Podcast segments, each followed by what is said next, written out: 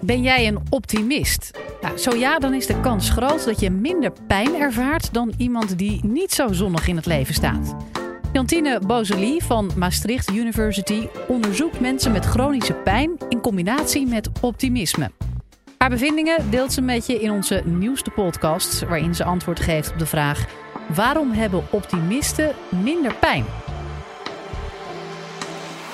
Dit is de Universiteit van Nederland. Ik wil jullie allemaal vragen om terug te denken aan de laatste keer dat jullie pijn hadden. Misschien is dat die zeurderige hoofdpijn na een lange dag werken, of die vervelende griep als je, of die vervelende spierpijn als je griep hebt. Nou, mijn laatste echt pijnlijke ervaring was afgelopen voorjaar. Ik was druk bezig met het afronden van mijn proefschrift toen ik ineens acute pijn in mijn buik kreeg. En ik dacht meteen, dit zit niet goed. Dus ik ben strompelend naar de, de secretaresse van onze afdeling gelopen. En zij heeft mij toen samen met een collega naar het ziekenhuis gebracht.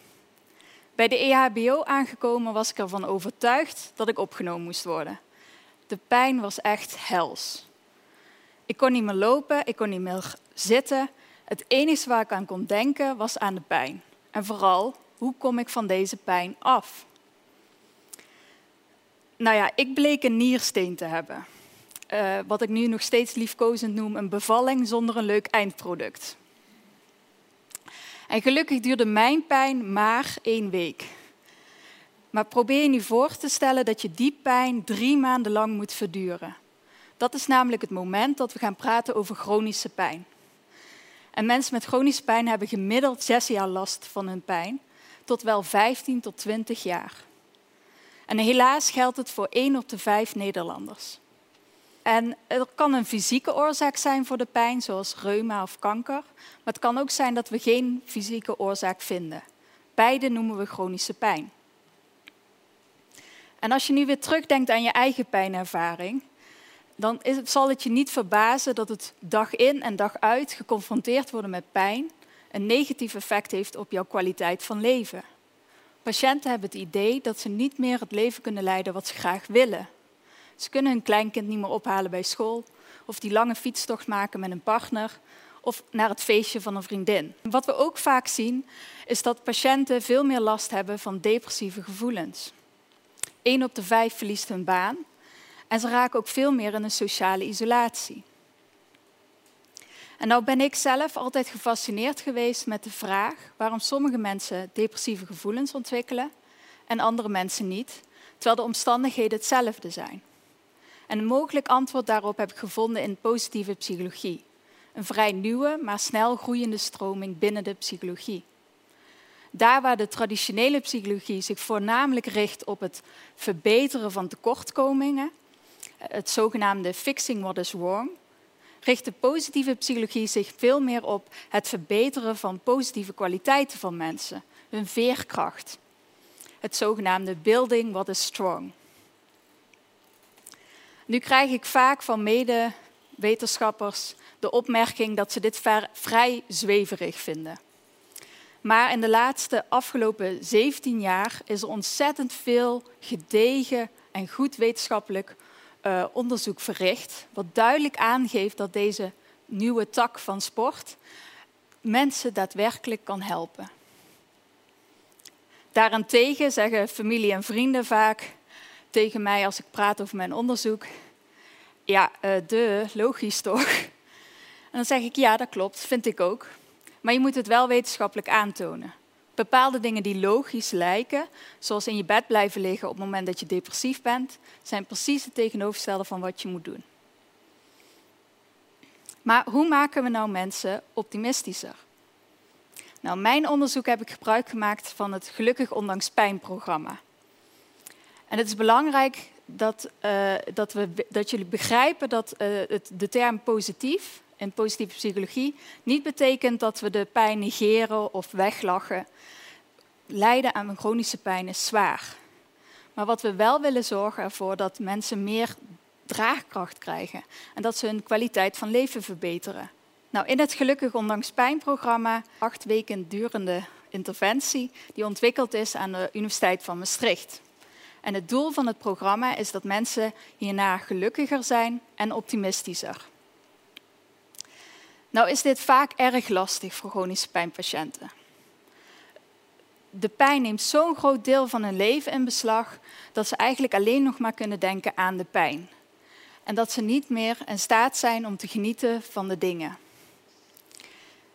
Maar ook voor mensen zonder chronische pijnklachten is het lastig om optimistisch te zijn. We zijn eigenlijk van nature voorgeprogrammeerd om negatief naar de wereld te kijken. Negatieve dingen vallen ons veel meer op en negatieve dingen onthouden we ook veel beter. En het is ook wel evolutionair gezien logisch. Want uh, bronnen van ongeluk of pijn, die moeten we goed onthouden om te overleven. Maar dit zorgt er ook voor dat we twee positieve ervaringen nodig hebben om één negatieve ervaring te evenaren. We hebben zelfs drie positieve ervaringen nodig om een algemeen positieve stemming te hebben. Moet je dus nagaan hoeveel positieve dingen je mee moet maken om die krant die je vanmorgen gelezen hebt te compenseren. Nou, in het Gelukkig Ondanks Pijnprogramma hebben we meerdere technieken gebruikt. En nu wil ik eigenlijk graag iemand uit het publiek vragen om hier bij mij te komen staan om een oefening te doen. Even kijken, vrijwilligers. Ja. Nou, zou, jij graag willen komen op het podium? yes, dan mag je het uh, microfoontje pakken. Nou, ik wil eigenlijk je vragen om drie goede dingen op te noemen die vandaag zijn gebeurd en waarom ze zijn gebeurd. En nu ga ik je al een beetje helpen. Het, natuurlijk, het, bijwonen van dit college staat op nummer één. Uh, maar misschien heb je twee andere dingen die, uh, die leuk zijn geweest vandaag. Ja, ik ben uh, al maanden aan het proberen om mezelf in te schrijven bij een sportschool. Ja. En het is vandaag gelukt. Oké. Ja. ja. Dus, heel goed, heel goed. Ja. Dus je wilde het heel graag en je hebt het nu zelf voor elkaar gekregen om ja, ja, die, in te schrijven. precies, die website die stond al een hele tijd open. Daar heb ik er doorheen geklikt. Ja. ja. Kan je misschien ook nog een tweede ding bedenken? Uh, ja, ik uh, heb ook een belangrijk uh, pakketje op de post gedaan waar ik vanuit heel Amsterdam allemaal dingen bij elkaar moest verzamelen. Allemaal. En uiteindelijk precies vijf minuten voor half zes aangetekend in de bus. En er werd er aangebeld door de postbode daar. Ze zei, nou kan het vandaag nog, nog lekker mee. Dus ook daar was ik heel blij mee. Ja, ja. super. Nou ja, groot applaus voor mijn vrijwilliger. Dan mag je weer gaan zitten. nou, je ziet dat vooral die tweede vraag, waarom is het gebeurd, erg belangrijk is. Want het geeft aan dat je zelf wat controle hebt over meer gelukservaringen. Nou, het Gelukkig Ondanks Pijn-programma bestond uit vier modules. De oefening die we net hebben gedaan is de drie goede dingen oefening. En dat is eigenlijk module 2. En het doel van die oefening is te zorgen dat mensen uh, eigenlijk veranderen van een negatieve focus naar een positieve focus, door mensen bewust te maken van de aangename dingen in hun leven. Een andere module is zelfcompassie. Zelfcompassie is eigenlijk begripvol zijn voor jezelf op het moment dat je het moeilijk hebt. Nu kunnen we dit heel goed voor andere mensen. We zijn heel compassievol voor andere mensen, maar niet zo heel erg goed voor onszelf. En wat we vragen aan patiënten is om een brief te schrijven voor die momenten dat ze het moeilijk hebben, maar zoals ze naar een vriend zouden schrijven.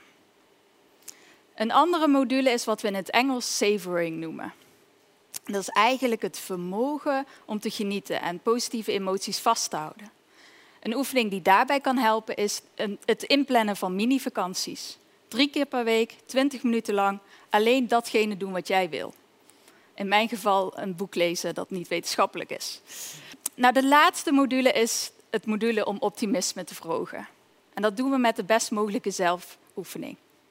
En optimisme is eigenlijk de, de neiging om te verwachten dat de toekomst positief uitpakt. Optimisme heeft vele voordelen. Meer uh, veerkracht in stressvolle situaties en een beter herstel na ziekte. We zien ook dat optimisten minder pijn rapporteren en dat ze ook beter kunnen omgaan met de pijn. Nu heb ik al iets verteld over pijn. Nou, pijn trekt je aandacht. En dit leidt ertoe dat we vaak geheugenproblemen krijgen. Als wij mensen optimistischer maken, dan zien wij niet die geheugenproblemen. Mensen doen het gewoon dan goed op een geheugentaak. Optimisme kan dus ook beschermen tegen de negatieve effecten van pijn op je geheugen.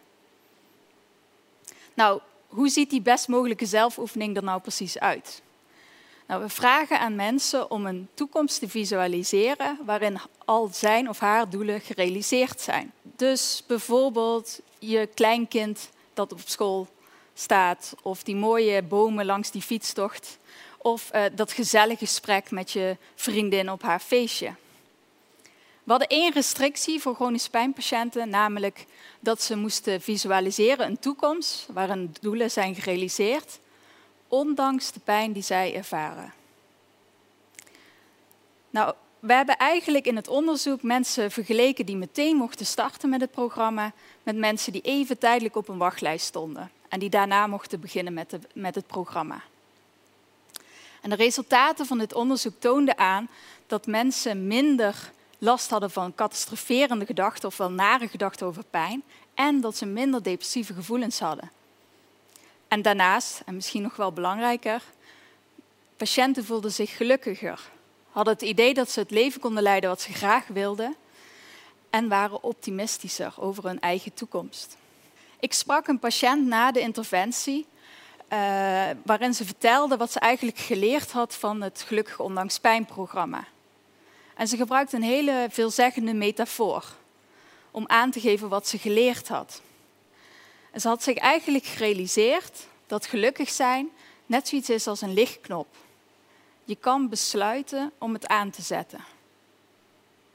Nu is het misschien niet altijd zo makkelijk, maar het geeft wel aan dat het programma patiënten weer wat controle gaf in een situatie die heel oncontroleerbaar is.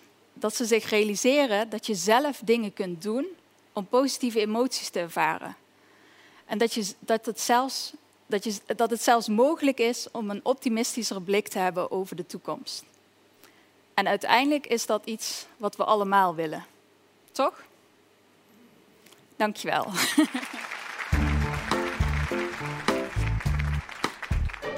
Dit was de Universiteit van Nederland. Wil je nou nog meer wetenschappelijke antwoorden op spannende vragen? Check dan de hele playlist.